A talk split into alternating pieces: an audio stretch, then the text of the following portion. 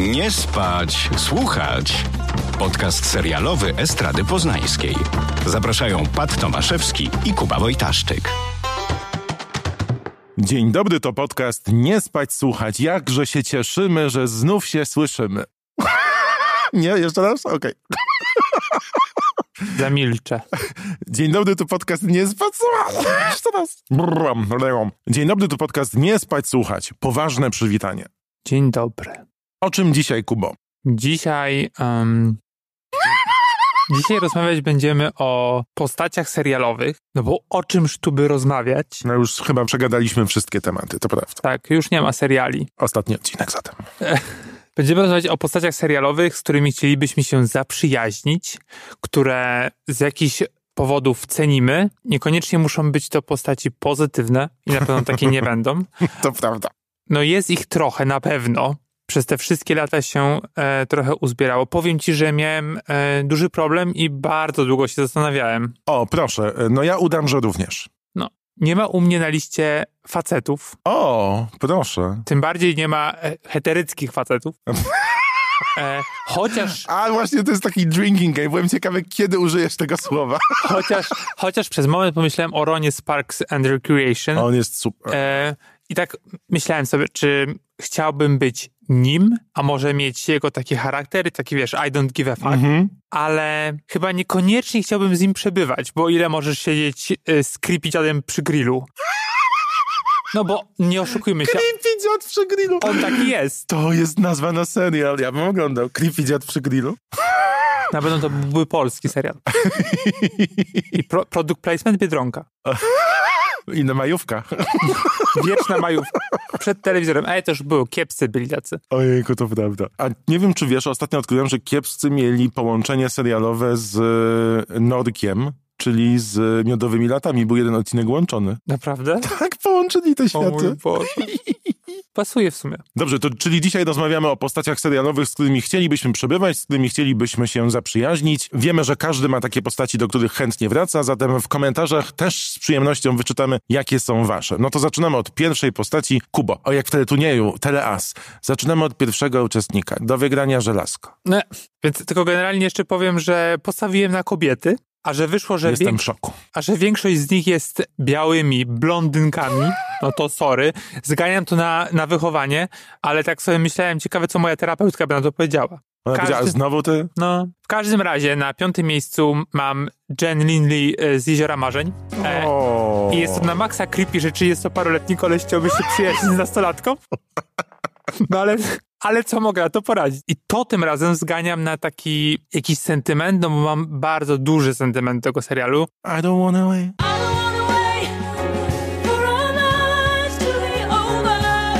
A wiesz, że to jest e, piosenka o II wojnie światowej? Wspaniałe. Tam jest w teledysku i chyba też właśnie w, w słowach tej piosenki, m, że ojciec idzie, poszedł na wojnę i zostawił te dzieci biedne z matką i on umarł. A polski lektor czyta Jezioro Marzeń. No właśnie. No.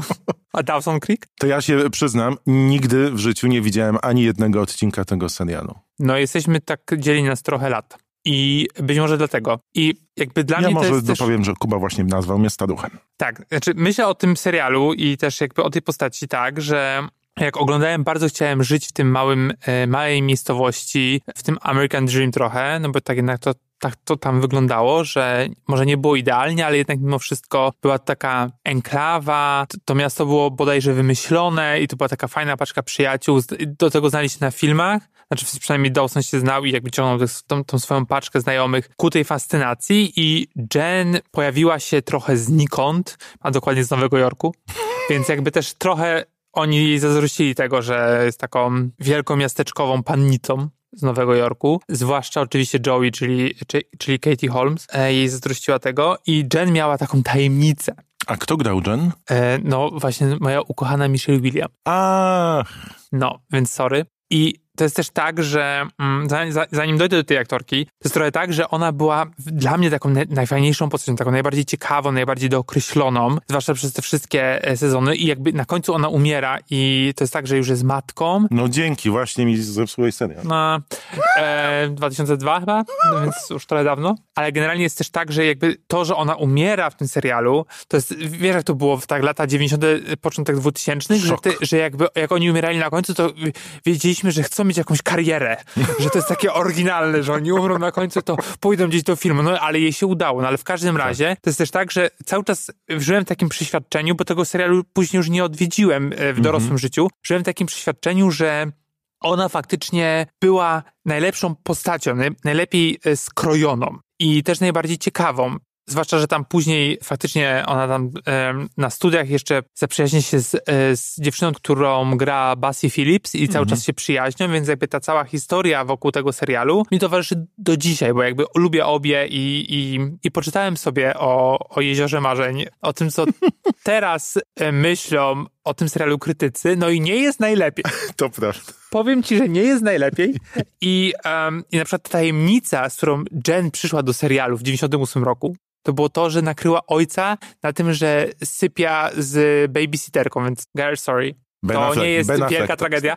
E, to, że ten serial jest e, cały biały i generalnie tam W jakiej em, części Ameryki się ten Dawson rozgrywa? Wydaje mi się, że to jest właśnie tam gdzieś koło Nowego Jorku. A, no to to bardziej białe, to prawda. No, tak, tak, tak. Wydawało mi się, że Michelle Williams gra super i Mhm. patrzyłem ją jakby przez kalkę taką dzisiejszą. E, no a jednak krytycy mówią, że jednak nie, że ona ograniczała się głównie do mrużenia oczu i nic poza tym. No ale co z tego, jakby zrobiła największą karierę z nich wszystkich. E, jest wspaniałą aktorką teraz przynajmniej. Ma dwie nominacje do Oscara, działa na rzecz kobiet i głośno mówi o nierówności płac, więc to nie jest tak, że nie wykorzystała tej popularności, którą dał ten serial i nie wyszła poza. Dla mnie to nie, Michelle Williams nie jest tylko Jen, tylko to jest jakby początek mojej drogi z nią. A. Takiej oczywiście filmowo-serialowej, no bo teraz e, Michelle Williams też wróciła do serialu, do Fossey Verdon, który możemy obejrzeć na HBO. To jest bardzo nudny serial, aczkolwiek to nie znaczy, że nie warto chociaż zobaczyć kilka odcinków,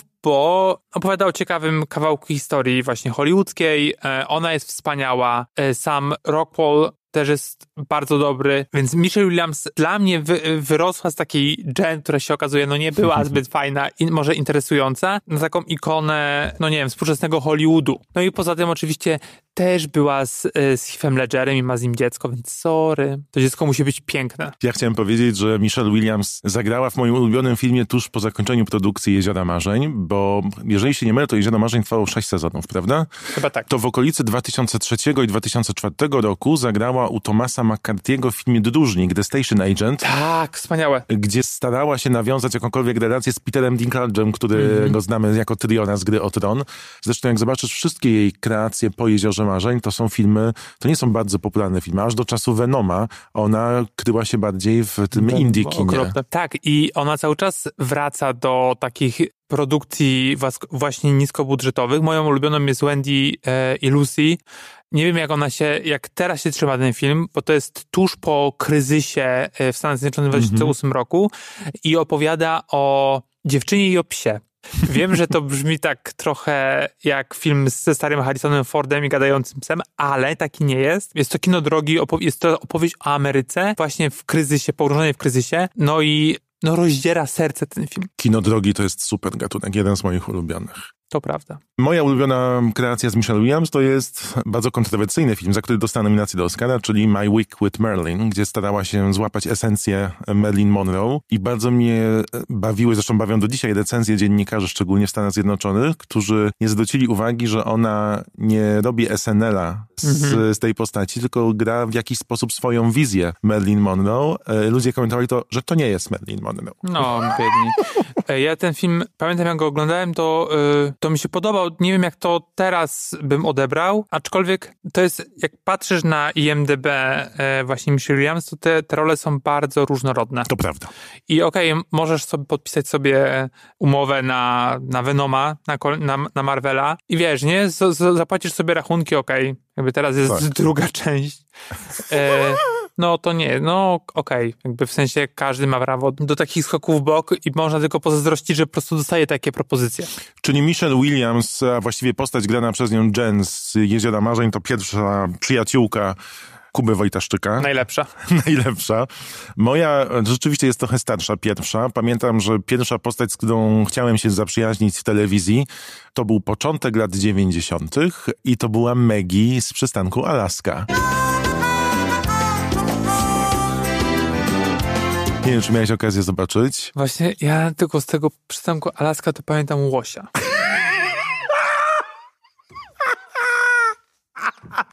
Szczególnie jego kwestie, tak? Tak. Jak chodził po Sicily, Alaska. Znaczy ja kocham ten serial cały czas i uważam, że on się wspaniale ma nawet w tym czasie pandemicznym i nadal uważam, że odcinek z grypą, którą oni uważają, że przyszła z ZSRR, to jest najlepsza rzecz na świecie. Tam są same fajne postaci. To jest serial budowany charakterologicznie. Tam niewiele się dzieje w tych odcinkach, ale opiera się na takiej opcji fish of the water, czyli doktor Fleischman z Nowego Jorku, żeby oddać długi mm, związane z zakończeniem swoich studiów, które umożliwiło mu miasteczko Sicily w Alasce w ramach stypendium, musi tam kilka lat odpracować jako lekarz. I spotyka bardzo ciekawą mozaikę postaci. Tam jest dużo absurdu, tam jest dużo takich fajnych momentów, które niczemu w filmie ani w telewizji nie służą, bo na przykład są momenty, w których ludzie patrzą na jezioro i ty po prostu czujesz to, jak fajnie się spędza z nimi czas. A Maggie to jest kobieta, która wówczas w latach e, 90., chyba przystanek Alaska zaczął się w 90 roku, była nie dosyć, że samowystarczalna, była pilotem, e, była jedyną złotą rączką w tym miasteczku. Co więcej, naprawiała wszystkie urządzenia sanitarne w mieście. Okej. I Maggie była postacią z krwi i kości, konkretną, wiedziała czego chce, a przede wszystkim wiedziała czego nie chce i nie bała się o tym powiedzieć. I to była dla mnie nowość na ekranie, bo wówczas w telewizji była Dr. Queen, Kocham. Słonecznym Patrol, Też kocham. Cudowne Lata, Alf i e, oglądałem, Jezu, Same najlepsze seriale. i jak oglądałem e, właśnie Przystanek Alaska, to mówiłem sobie, kurczę, jaka fajna kobieta, z taką kobietą można by było spędzić życie. I muzycznie, mm, klimatycznie, to jest wspaniała postać. Polecam. Ja chyba najbardziej chciałbym spędzić wiele lat z Alfem. I polować na koty. Nie polować na koty. No Alf był świetny, to prawda. To była moja postać Maggie. U mnie na czwartym miejscu, a może inaczej, za, zacznę tak. Wiesz, A ty jak to, bardzo... po, ty to ponumerowałeś? Ja nie ponumerowałem. Nie jestem w stanie ocenić tego, kogo bardziej, kogo mniej. A ja jestem. Szanuję. Wiesz, jak bardzo lubię wszelkiej maści morderców i wszelkiej maści morderczynie, e, a im są atrakcyjniejsi, inteligentniejsi, tym lepiej. Dlatego na czwartym miejscu jest u mnie Villanelle z Killing Eve. Wow. Can I take a picture of you for my Instagram? No, of course not. Don't be pathetic. Get a real life. O, Ja ją uważam za naj- najlepiej napisaną postać w tym serialu i nie jest, jest nie tylko zimna i wyrachowana, ale też wyluzowana i właśnie z takim fajnym, takim fajnym luzem podchodzi do swojej pracy, mimo wszystko, co, e, co w niej cenię, gdyż wiesz, e, no nie jest ta praca najprostsza. E, trudna może, no, dla niej nie jest dla niej nie jest. Najprostsza nie jest, aczkolwiek na pewno wiąże się z podróżami, co jest fajne. Ile pocztówek zbiera? Dokładnie. I jakby generalnie wydaje mi się, że jak tego ona się pojawia, jest takim właśnie comic, e, comic reliefem w tym serialu i, i mimo, że jest morderczynią na zlecenie, to wprowadza taki fajny oddech do, do tego serialu, który zresztą jest raczej komediowy mimo wszystko, ale ona faktycznie, jakby Jodie Comer Comer jest taką, t- taką aktorką, która gdzieś balansuje na granicy dramatu, ale takiego i też takiego absurdu. I gdzieś ta komedia jest bardzo silnie tam obecna i wiesz, i z chęcią bym sobie z nią pochodził na zakupy, bo ona przecież się super ubiera, e, zna się na rzeczy, wykonałbym z nią kilka akcji na pewno, co może nie jest popular, popularnym stwierdzeniem, ale to co? Ale które na przykład akcje? Myślę, nie? Bo generalnie te akcje, które wykonuje w najnowszym sezonie są bardzo słabe i generalnie ten sezon jest dosyć słaby, dlatego też Villanelle u mnie jest tak nisko. Przez dwa sezony, a na pewno przez pierwszy, była mega fajną postacią. Bardzo się popsuła według mnie w trzecim sezonie i nie tylko ona. Więc może już skończmy ten serial. Ja uważam, że trzeba zobaczyć cały sezon. Jestem bardzo ciekaw, co wymyślą twórcy i komu zostanie oddany w następnym sezonie. No bo przedłużyli, nie? Tak, przedłużyli. Ale Villanelle to jest postać, którą też, y, ale z dystansem chciałbym spędzić czas, bo dobrze wiesz, że jak ona się znudzi, to może być po tobie. No dlatego ja bym był jak ta stara, która jest A jej ten... Dasha. Da, Dasha jest super. To jest bardzo fajna postać, ale też grałem brytyjska aktorka, której nazwiska nie pamiętam. Ona gra matkę w sukcesji. To prawda. I też chyba jest Belgravia teraz, to jest serial Juliana Fellowsa, tego Tak, od i ona tam gra chyba jedną z głównych, e, głównych ról. Ja tego serialu nie widziałem, bo to podobno jest bardzo, Nudne. bardzo soapy. I, I ona jest super, ale to też jest taka porównywalna rola do Fiony Show. A, okej. Tak, że tak, tak ją odbieram trochę, że mimo wszystko jest starsza, ekscentryczna. Przez to, że jest z Rosji, nie jest taka sophisticated jak, jak Karol. Karolin, on ma Czyli nie Karola. podważa konceptu śniadania. No nie. Ale gra dobrze w kręgle. To w kolejnym A odcinku. wiesz, że ja trenowałem kręglarstwo klasyczne? Nie bowling, żeby nie było. Nie wiedziałem, że coś takiego istnieje. Tak, rozmawiasz z mistrzem makroregionu młodzików, 97. Przykro mi. Trzymałem medal, jeden i dwa puchary do 2003 roku. A E, już no, nie wiem, może byś z stało. Daszą wygrał. E, na pewno udało nie. się, udało się to i Powiem ci, co jest os- osiągnięcie mojego kręglarskiego szczytu kariery. Konkurs w Lindenau w Niemczech, miasteczko, o którym nikt nigdy nie słyszał, gdzie przegrałem mecz z dziewięciolatką. A ile miałeś lat? Ja uważam, że 20? dzisiaj... Nie, ja miałem wtedy z 16 albo 17. To smutne. Ja uważam, że ta dziewczynka do, była robotem, ponieważ ona ruszała się dokładnie w tak każdy ten sam sposób, miała te same kroki, mm, bo kroki w kręglarstwie klasycznym są bardzo ważne. Nie możesz dowolnie, tylko musisz specjalnie wskazać rękę, zrobić trzy kroki, wymach, wyprost i ona miała na 20 rzutów 20 dziewiątek. Okej. Czy ja Że- płakałem wówczas? Być może. Być może. Ja, uwa- ja wy- wychodzę z takiego założenia, że jednak Niemcy to jest kraj lepszy niż, niż Polska. Także Niemcy są le- lepsi niż Polacy, więc moja teoria się teraz w tym momencie sprawdza i dziękuję. No to prawda, ona była robotem, ja jestem przekonany. A na- co więcej, jak wyszedłem e, z toru, przegrawszy z Kretesem, barman podszedł do mnie, złapał mnie za ramię i mi nastolatkowi dał piwo i powiedział Wtedy sorry. Także dziękuję za traumę. Entschuldigung. Entschuldigung, no ja. Czy twoja kolejna postać jest związana ze światem kręglarskim? Poczekaj, staram się zobaczyć, czy była tam... Nie, nie było żadnej takiej akcji. W 97 roku rozpoczął się serial napisany przez Davida E. Kel- Kelly'ego, czyli Ali McBeal.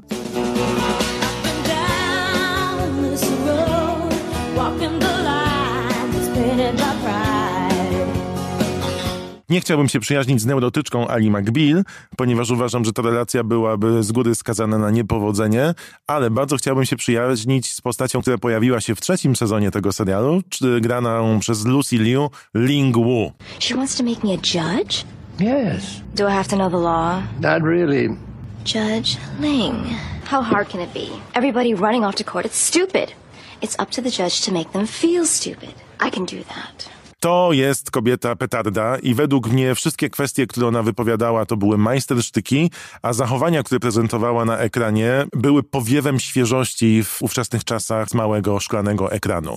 Ling Wu była bezkompromisowa, wypowiadała dokładnie to, o czym myślała i co więcej, nie bała się patrzeć na ludzi dookoła, ani nie zwracała uwagi na to, co oni powiedzą. W przeciwieństwie do Hiacynty Bukiet. Y, Ja z y, Ali McBeal najbardziej chciałem się zaprzyjaźnić z Jane Krakowski. Elaine. A Link był jeszcze to tyle ciekawą postacią, że Lucy Liu e, na początku była mm, zaplanowana na kilka odcinków jako przyjacielka Nell, czyli nowego e, nabytku kancelarii Cajun Fish i publiczność tak pokochała i David e- i Kelly tak pokochał tę postać, że wpisał ją na stałe.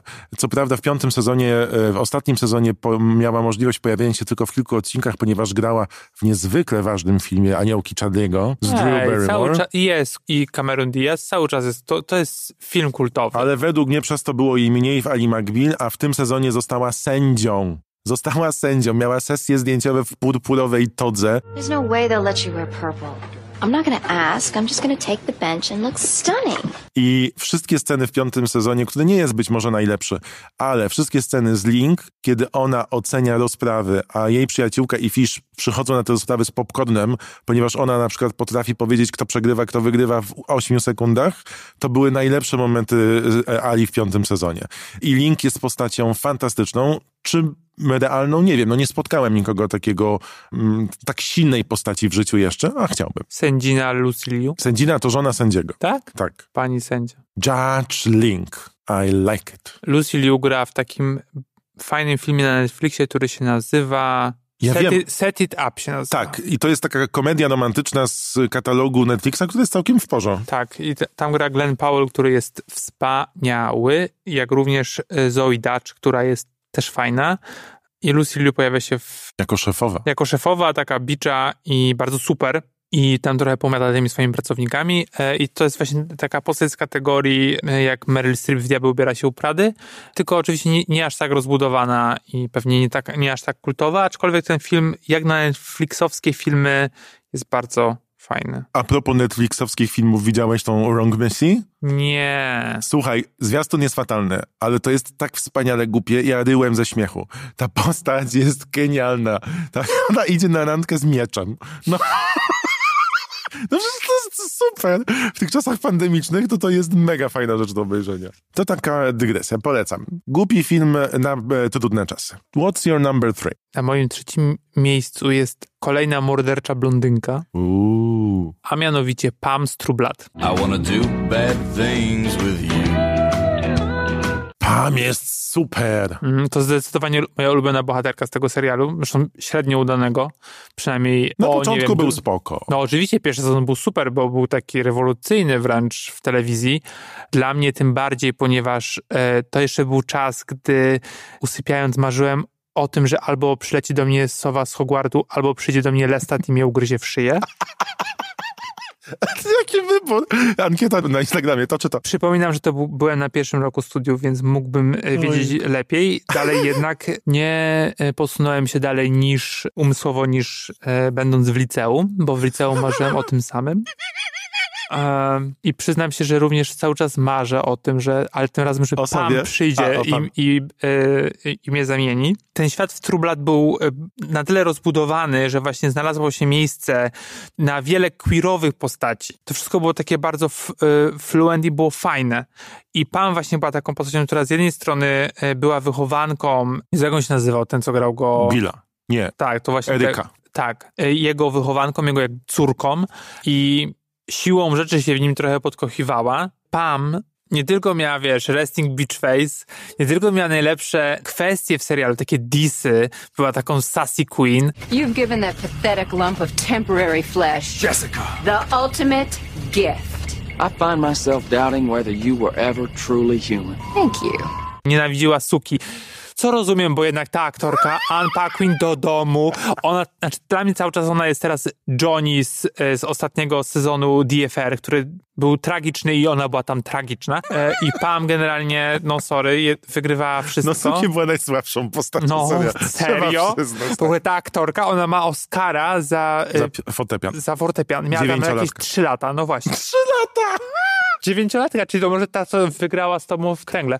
Em, Oj, dzięki trauma. W każdym razie Pam była gdzieś tam zawsze w cieniu trochę, patrzyła na, na wszystko z, z ukrycia, ale jednak pociągała te sznurki, tam wiesz, potrafiła wbić szpile. I'm wearing a Walmart sweatsuit for y'all. That's not a demonstration of team spirit. I don't know what is. I wydaje mi się, że to była też taka postać bardzo mocno feministyczna. Chyba też dlatego na nią zwróciłem uwagę, że gdzieś ona jest w moim panteonie takich postaci y, silnych kobiecych i trochę mi szkoda, że ta aktorka, która grała Pam i której nazwiska nie pamiętam, co tylko potwierdza, proszę bardzo, moją tezę, że nie jest, y, że się nie przepiła. Christine Bauer. No, Czyli Pam jest twoją postacią numer trzy.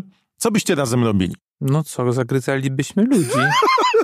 A przecież moglibyście pić True Blood. Ej, faktycznie to było to, że oni mieli ten napój z, k- z Syntetyczną tego. krew. Wiesz, że ym, kiedy ten serial debiutował, to do nas do radia przysyłali napoje energetyczne w buteleczkach True Blood. Nie. Tak, fajna reklama to była. Ale no to generalnie ym, już wielokrotnie o tym mówiłem, że lubię, kiedy seriale budują świat. Mhm. I on faktycznie zbudował tak na maksa dobrze, tak gruntownie. Nawet pamiętasz, jak były gazety i w pierwszym odcinku było, że Angelina i Brad Pitt adoptowali wampirzątko. No kurde, najlepiej. Tam też w ogóle super były ten język, od kiedy wampiry wyszły z trumien. Takich No. używali. No właśnie. No, na przykład. Nie? Myślisz, że to wa- wampirzątko wypiło krew ich związku, dlatego się rozstali? A wiesz, że Angelina Jolie miała z Billy Bobem Thorntonem nosili e, Tak, swoją oczywiście. krew przecież. Czy chciałem mieć też? Ale Angeliny krew? Nie no, mogłem nawet swoją nosić, bo przecież Angelina w latach 90. miała krew na tym. No, no, nosiła na piersi flakonik z krwią. Kochałem Angelina. Teraz już trochę mniej. No, Ona była super wtedy, przecież ta przerwana lekcja muzyki. No. Chciałem powiedzieć też, że e, Pam jest super postacią. Też myślałem o tym, żeby się z nią zaprzyjaźnić, ale jednak ona nie była według mnie pełnowymiarową postacią. Kiedy tylko sytuacja robiła się taka dosyć mocna i napięta, to wtedy wrzucali pan, żeby rozładować to napięcie. Takie miałem wrażenie. No wiesz, no to też świadczy o tym, jaki ten serial był. No, nie? to prawda, masz rację. True Blood, czyli Pam, to jest kolejna postać, z którą Kuba chciałby się zaprzyjaźnić. Ja muszę powiedzieć, że ja mam duży problem, bo ja tych seriali od lat końca lat 80. oglądam bardzo, bardzo dużo. Nie mogłem nie wybrać Debry Morgan z Dextera. Dex, pretty fucking on top. That's my foul mouthed foster sister, Deborah. No to siostra była jego, nie? To jest jego siostra. Poznaliśmy ją w momencie, w którym bardzo chciała zostać detektywem. Jako postać była napisana fenomenalnie. Nie dosyć tam, że przeklinała, bo to jest nic, jeżeli chodzi o postać. Wiedziała, czego chce. Była super konkretną kobietą, a dodatkowo mm, dawała się poznać w takich momentach dosyć dużej słabości. Pozostawała nadal bardzo fajną, urokliwą postacią, mimo takiego silnego charakteru. Momentami sprzeczna ze sobą w wielu konfliktach, aż do szóstego sezonu, kiedy według mnie twórcy przekreślili postać, bo zakochała się w swoim bracie przyrodnim. W kontekście budowania postaci kobiecej w telewizji, no to to jest wspaniała rzecz do obserwowania. I Debra postacią jest świetną i chciałbym się z nią spotkać na piwo, na kraby, jak oni to w Miami często robili. Chciałbym z nią pograć w bilard właśnie i przede wszystkim też w kręgle. Tada, wracamy do tematu przewodniego tego odcinka. Ja nie mam na, na jej temat nic do powiedzenia, ponieważ Dextera chyba porzuciłem po drugim sezonie. Pamiętam, że robił na mnie wrażenie, ale gdzieś... Przepraszam, czyli ty nie widziałeś czwartego sezonu Dextera, najlepszego sezonu tego serialu z Johnem Lithgow jako Trinity Killer? Nie.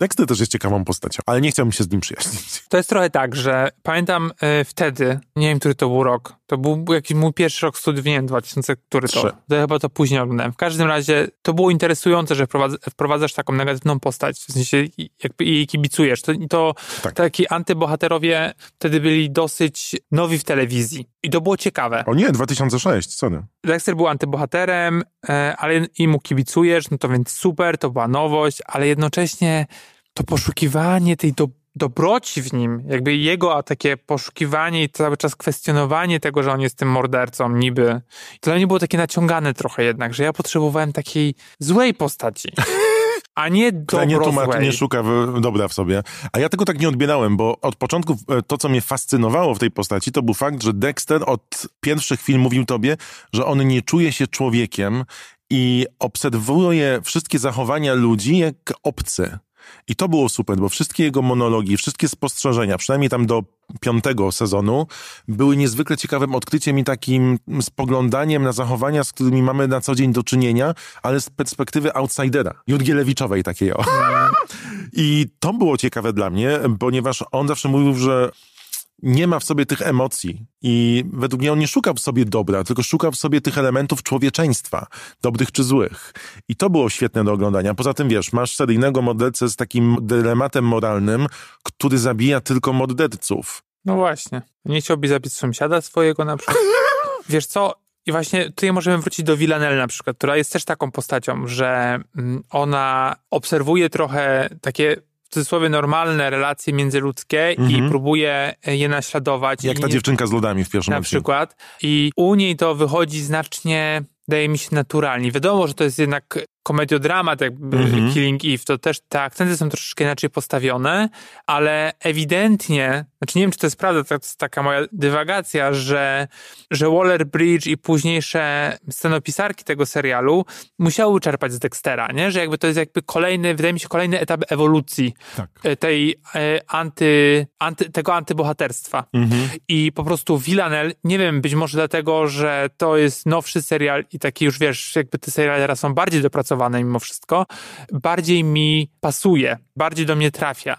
Aczkolwiek e, doceniam Dextera i widzę, ile jakby ten serial zrobił dla, e, dla telewizji. No powiem ci, że ja Dextera miałem okazję zobaczyć właśnie w grudniu 2006. Patrz, to jest 14 lat już. Bowiem jako dziennikarz akredytowany dostałem możliwość zobaczenia właśnie nowego serialu, który miałby niebawem trafić do Polski i odpaliłem pierwsze odcinki na płycie chyba w środku nocy jakoś przyszedłem o pierwszej i ten pierwszy odcinek, który kończy się otwarciem lodówki, w której jest ta lalka z wst- wstążeczkami na poszczególnych członkach ciała. Ja pamiętam, że to był środek nocy, ja wstałem i mówię sobie, wow, czegoś takiego jeszcze nigdy nie widziałem w telewizji, nigdy. On się w ogóle kończy takim, do you wanna play? Hey, wanna play? And yes, I wanna play. I really, really do. I byłem pod wielkim, wielkim wrażeniem produkcji telewizyjnej, która wychodzi naprzeciw wszystkiemu, co do tej pory oglądaliśmy. Nagle ten zły jest, wiesz, boom na pierwszym planie. Dla ciebie też pewnie to ten serial tak oddziaływał, bo ty bardzo lubisz tego aktora. Michaela. Halla lubię po sześciu stopach No pod ziemią, właśnie. to prawda. I to też była super transformacja, ponieważ te postaci nie mogłyby być bardziej różne. Debrę lubię bardziej, ponieważ Jennifer Carpenter, która ją portretowała, ma 15 razy więcej charyzmy niż Michael C.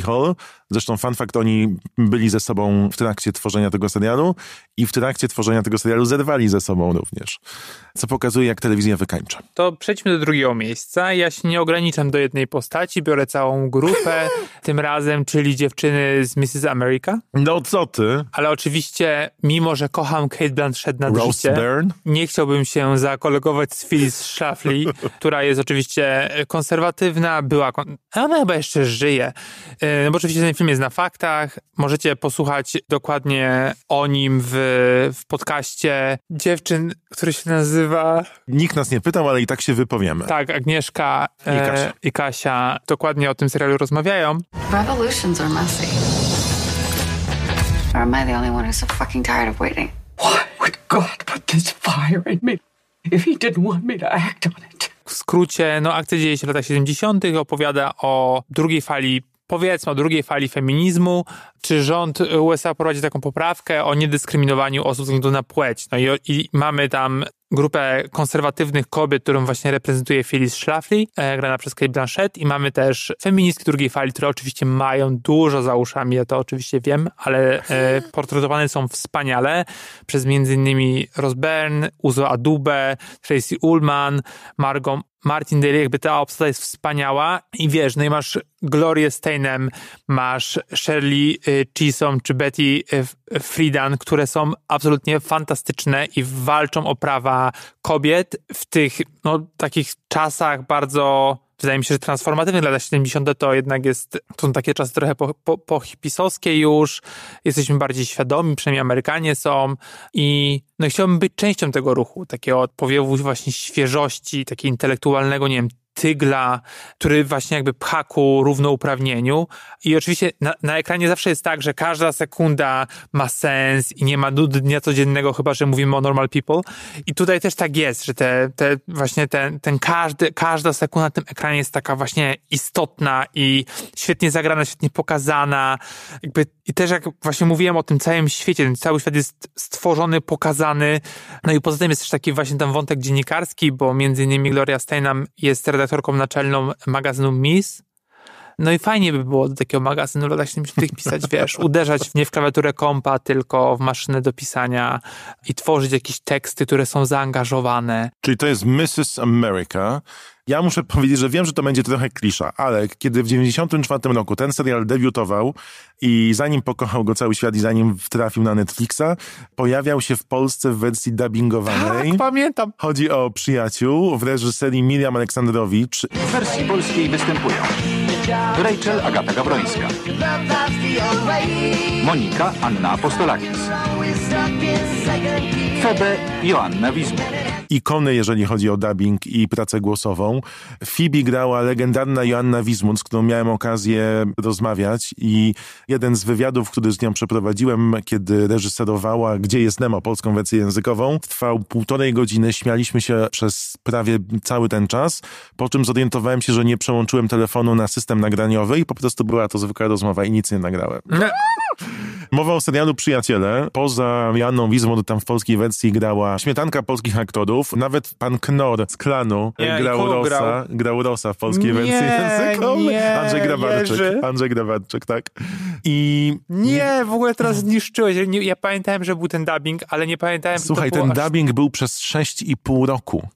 Słucham? 6,5 roku Kanał Plus w Polsce emitował Przyjaciół jako pierwszy na wyłączność i był w polskiej wersji językowej. No ale z drugiej strony Niemcy mają cały czas dubbing i... Tak, e, Joya grał Jacek Mończyk. Patrz, pamięć bezużyteczna w moje, z tyłu mojej głowy No właśnie, czas się właśnie odzywa. widzę. I co, Potem chciałbyś, jeszcze- chciałbyś się przyjaźnić z nimi wszystkimi, ale... Nie, ja chciałbym się zaprzyjaźnić z ale która... chcia, chciałbyś, żeby mówiła po polsku czy po angielsku? Wiesz, że w polskiej wersji Phoebe miała na imię Febe? Ktoś, tak, ktoś to zaakceptował. Hej, to jest Febe. Powiem ci, że to był trudny czas dla mnie, bo w 94 roku ja straciłem matkę i to był serial, który szybko się potem pojawił w telewizji, który sprawił, że ja zacząłem się dosyć mocno uśmiechać.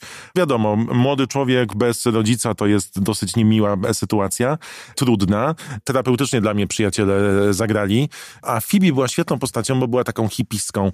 Ona nigdy nie myślała tak jak pozostali bohaterowie. Wyróżniała się dosyć mocno i to mi się spodobało, że nawet taki outsider, jakim była Phoebe, był mile widziany wszędzie.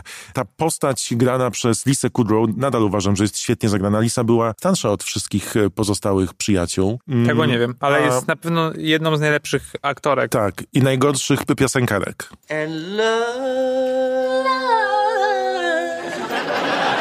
No na pewno.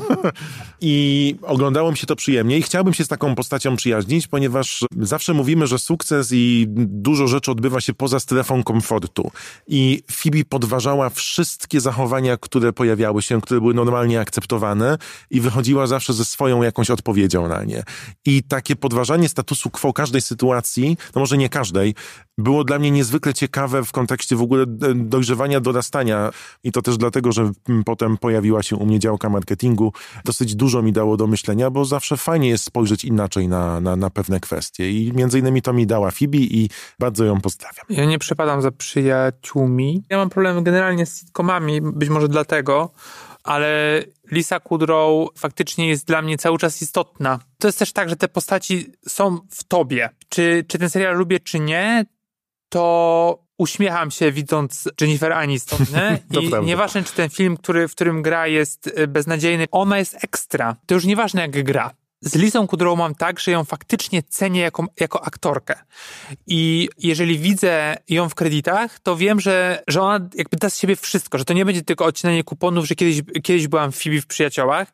I dlatego też o niej mówię, bo właśnie na Netflixie pojawia się nowy serial e, twórców The Office. Ze Steve'em Carellem Tak. i Lisą Kudrow. Tak. Tak, Lisa Kudrow gra e, jego żonę. Więc to musi być po prostu para idealna. Znaczy na planie zakładam, że było super. Tak. To się chyba nazywa Space Force. Tak. Zapowiada się naprawdę bardzo fajnie. Powiedziałeś Rachel i ile razy ja słyszę to imię, to mi się kojarzy moja scena, moja ulubiona scena, jak sobie wspominam liceum, gdzie czytaliśmy na rolę Wesele Wyspiańskiego i tam jest Rachela. Przeczytałeś Rachel? Nie, miałem kolegę Tomka, którego bardzo pozdrawiam i Tomek właśnie czytał i stonizową słyszymy nagle poza hochołem jest Rachel. Bardzo Ale Phoebe to jest tak, Phoebe to jest e, postać, z którą chciałbym się zaprzyjaźnić, ponieważ dawałaby świetną perspektywę na wszystkie inne rzeczy dookoła. I by mi ładnie śpiewała. Thank you, my babies. Przy okazji wiesz, jak e, po polsku był smelly cat? Jak? Wonny kot, wonny kot, zasmrodził płot. wonny kot, wonny kot. Kto ciebie karmi? No, pasuje.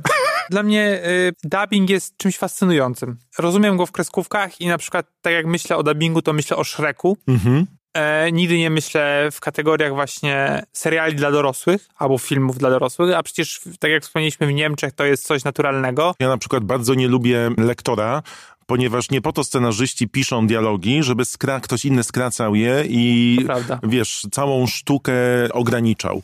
Ale dubbingi to jest bardzo ciekawa rzecz w Europie w ogóle.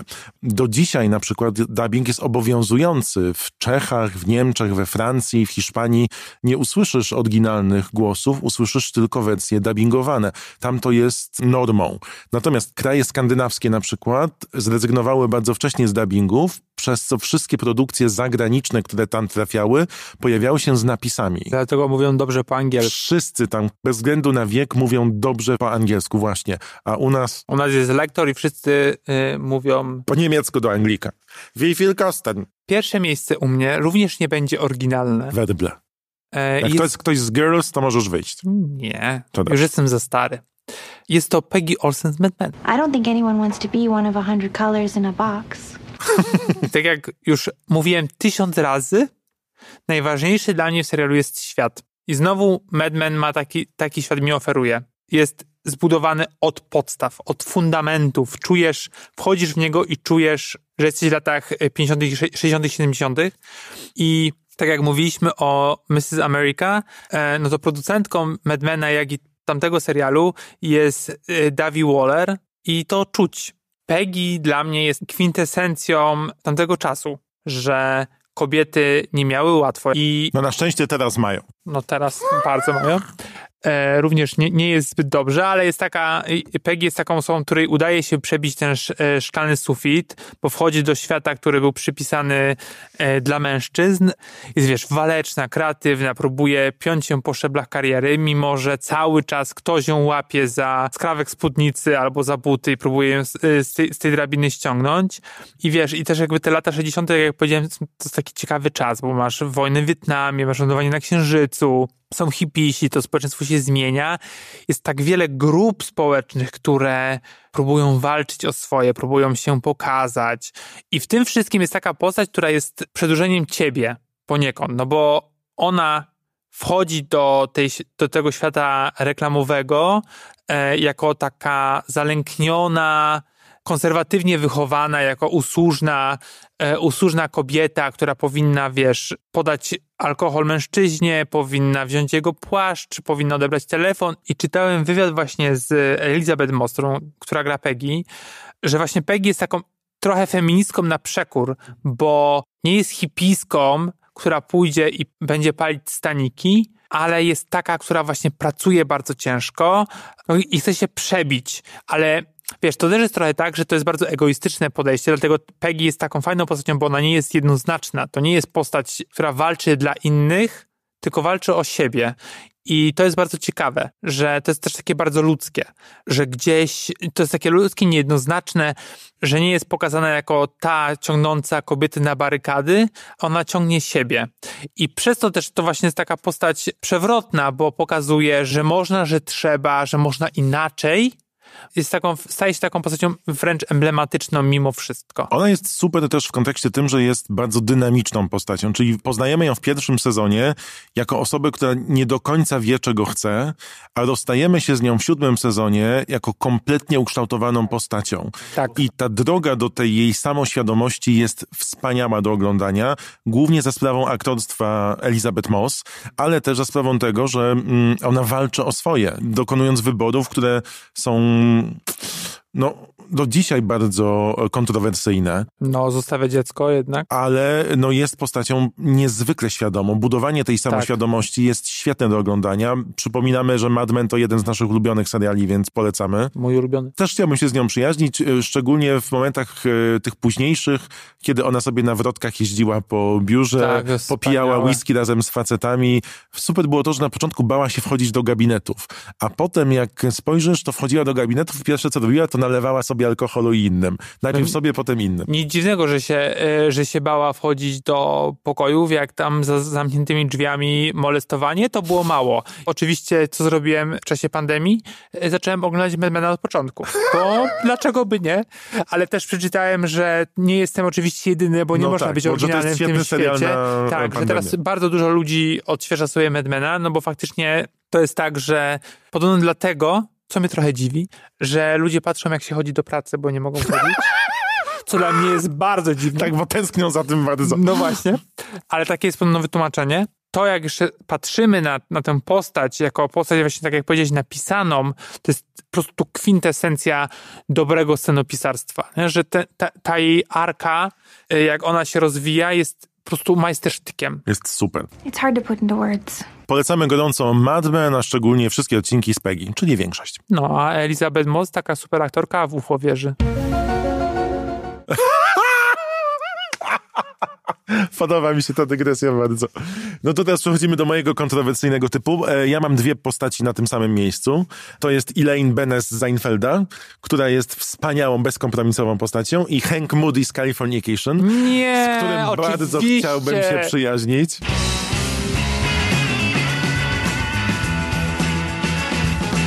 Oczywiście, że musiałeś go wybrać. Nie! Hank jest super. Oczywiście jest osobą rozdartą wewnętrznie pomiędzy różne frakcje. Jest osobą, która popełnia wiele błędów, Are you mentally insane? Yes, but I'm extremely high functioning. przez to jest bardzo ludzki, ale hedonistyczne podejście do życia to jest to, czego wszyscy w pewnych momentach zawsze byśmy chcieli spróbować. I postawa Henka Miudego, czyli kwintesencja hedonizmu w kontekście każdej imprezy, każdej szansy, którą daje mu życie, jest wspaniała. Bo co by mu się nie przytrafiało, to on łapie to życie pełnymi garściami. Oczywiście nie jest postacią idealną, nawet powiedziałbym jest bardzo antybohaterem. Źle traktuje rodzinę, źle traktuje swoich przyjaciół. Źle traktuje kobiety. Tak, ale no jest super kompanem. Jest bardzo dobrze zagraną postacią. David Duchowny dał wiele temu e, bohaterowi. Akurat E, prawda. I jak też patrzysz na perspektywę siedmiu sezonów i tego, co zrobili scenarzyści z tą postacią, to ten siódmy sezon, w którym on dokonuje w, tych końcowych wyborów życiowych, jest piękną też klamrą dla, dla całej postaci. Zresztą też dzięki tej postaci i jej gustowi muzycznemu, ja odkryłem mojego ulubionego twórcę muzycznego, czyli Gregorego Alana Izakowa. Nigdy bym nie dotarł do tego indie folkowego artysty, gdyby nie Hank Mo- Moody i jego artyści.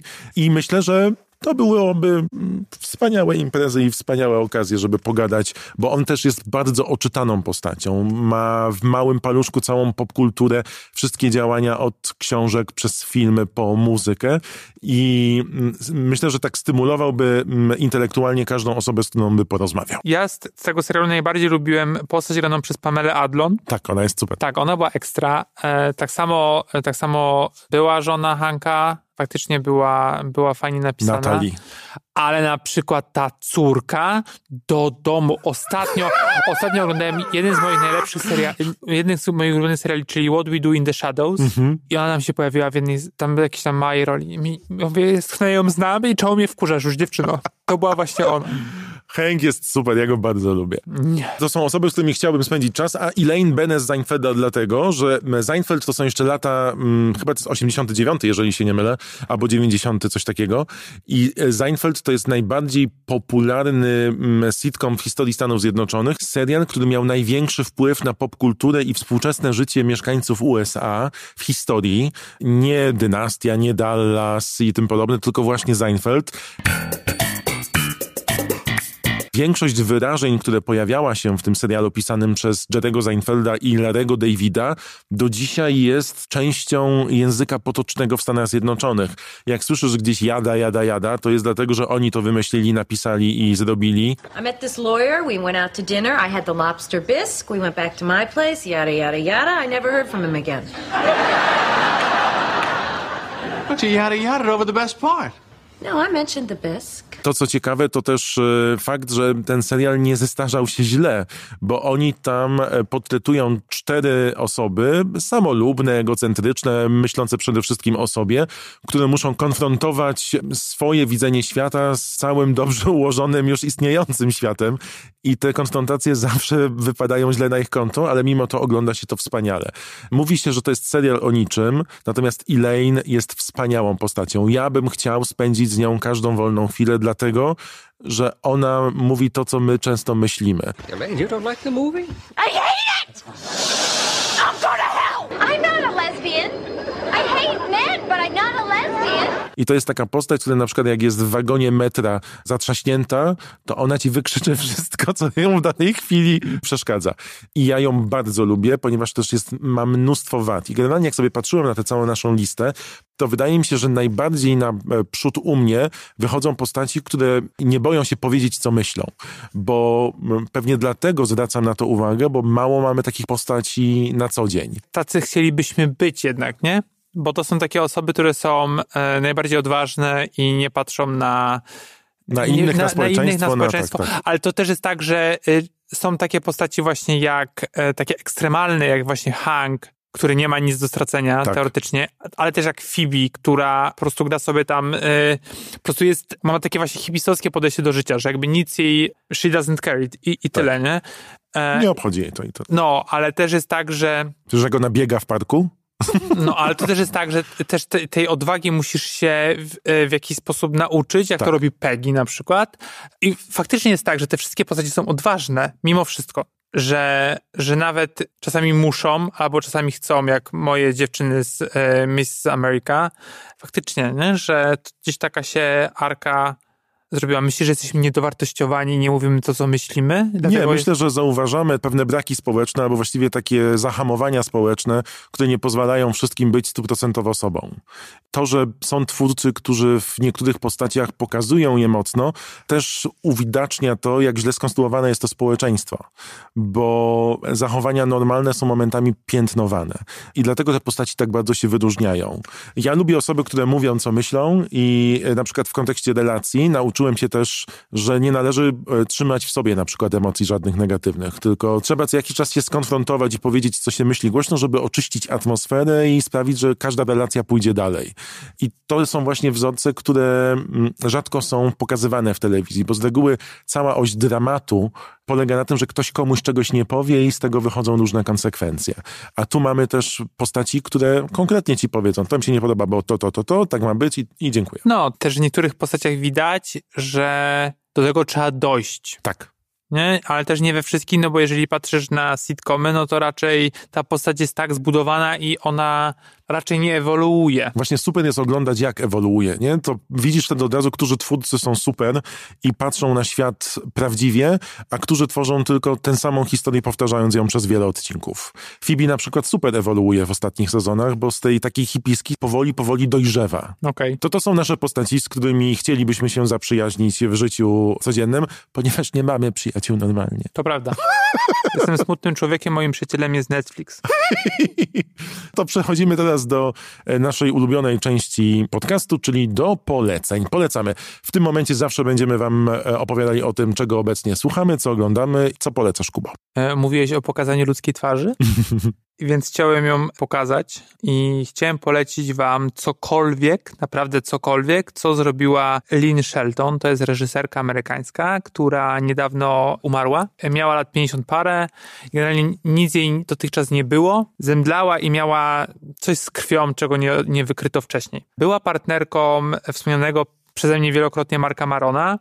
I to, jak on o niej opowiada w swoim podcaście, bardzo mnie w jakiś sposób poruszyło, a to się bardzo rzadko zdarza. Czyli masz jakieś emocje? E, mam jakieś emocje, dlatego że też Mark jest takim ironistą i jego podejście do życia jest mi bardzo bliskie, że jakby te emocje są gdzieś ukryte. I to, jak on opowiadał o niej, to mnie trafiło. I Lynn Shelton jest reżyserką, którą raczej nie ma możliwości, że cze- czegoś jej nie widzieliście, bo reżyserowała jeden odcinek The Morning Show, robiła Little Fires Everywhere kilka odcinków, robiła Dickinson na, na Apple'u, reżyserowała Glow. Te, te wszystkie seriale gdzieś tam e, na pewno znacie i na pewno oglądaliście, nawet Madmana. Warto zobaczyć na przykład stand-up Marka Marona ostatnio na Netflixie, który się nazywa End, End Times Fun, który teraz brzmi w ogóle bardzo mrocznie.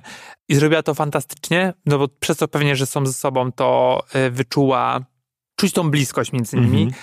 Jak patrzy się na jej, e, na jej karierę, to widać, że ona była fajna. W sensie fajna kariera, Mhm. bo miała możliwość brania udziału nie tylko w filmach na, na własnych zasadach, ale właśnie wchodziła do produkcji seriali, które są mega popularne. Na pewno spotkała tam wspaniałych aktorów i mogła się, wiesz, uczyć od innych i dawać też coś z siebie. I to, że jak na przykład patrzysz, nie wiem, na Twittera teraz albo na, na Instagram, jak ludzie ją wspominają, to ona musiała być naprawdę super reżyserką i super też człowiekiem, że tak się o niej ciepło wypowiadają, a to jak właśnie Mark o niej mówi, to jest w ogóle już jakby kwintesencja. Nie? I, I faktycznie, jeżeli, jeżeli macie możliwość, to sprawdźcie cokolwiek Lynn Shelton. To poleca Kuba. Ja chciałbym polecić film idealny na ten czas pandemiczny i nie tylko. Chociaż dzisiaj już trochę o nim wspominałem, to za sprawą Michelle Williams. To jest jeden z moich ulubionych filmów w ogóle. Nazywa się Station Agent, po polsku to jest Dróżnik. Made you pick Newfoundland. I wanted to live near Joe. Guys, can you come up here and talk? Seriously, this sucks. The Station Agent. To jest jeden z pierwszych filmów Thomasa McCarthy'ego, laureata Oscara za film Spotlight. Gra tam wspaniale, gra naprawdę wspaniale Patricia Clarkson, John Slattery z Mad Mena, gra Bobby Cannavale, ale przede wszystkim Tyrion z Gry o Tron, czyli Peter Dinklage. E, Jest też Michelle Williams i mimo, że jest to historia człowieka Karła, który otrzymuje w spadku stacyjkę w Nowej Funlandii, to tak naprawdę jest to historia o samotności. I co ciekawe, jest to historia o samotności, którą dzieli się z innymi, czyli o relacjach i przyjaźni, które nie są wymuszone i naznaczone czymkolwiek, o potrzebie społeczności, co jest bardzo ważne i co odkrywamy teraz w czasach e, COVID-a, ale takiej naznaczonej własnym ustawianiem granic. Najpiękniejsze sceny w tym filmie to są sceny, kiedy bohaterowie razem spacerują albo razem siedzą i się do siebie nie odzywają. To jest wspaniałe studium relacji międzyludzkich, bardzo dobrze nakręcone. To jest film indie, to jest film, który nie wymaga od ciebie zbyt wiele, ale daje taki wspaniały obraz tego, że gdzieś jest super ktoś, z kim możesz spędzić po prostu czas. A jak wiemy, te najlepsze relacje w naszym życiu to są relacje z ludźmi, gdzie nie musimy się wysilać, by udawać kogoś innego. To są te chwile, kiedy możemy być sobą i nawet nie musimy się ze sobą e, komunikować w kontekście rozmawiać, żeby wiedzieć, że jest dobrze. I ja mam takie wrażenie za każdym razem, kiedy oglądam ten film. Tam też świetną ścieżkę dźwiękową zdobił Stephen Trask. Stephen pisane, który pamiętam w 2004 roku, jak zobaczyłem ten film i napisałem do niego wiadomość na MySpace, bo O wówczas nie. było to popularne, Pamiętam. to e, wysłał mi płytę CD z tą ścieżką dźwiękową For Your Consideration z autografem i znalazłem ją robiąc porządki przy covidzie właśnie. Nie miałem gdzie otworzyć, co prawda. Ale płyta jest. Polecam gorąco film Dróżnik, bo to jedna z przyjemniejszych podróży filmowych. Dziękujemy. Dziękujemy bardzo. Do usłyszenia za tydzień. Nie spać, słuchać. Producentem podcastu jest Estrada Poznańska. Wszystkie odcinki znajdziesz na estrada.poznan.pl. Bo ile możesz siedzieć y, z creepiciadem przy grillu? No bo nie oszukujmy się. Creepiciad przy grillu. On taki jest. To jest nazwa na serial, ja bym oglądał. Na pewno to byłby polski serial. Słowo grill ma polski odpowiednik, mianowicie ruszt, ale żeby być powszechnie zrozumiałym, będę używał e, anglosaskiego zamiennika.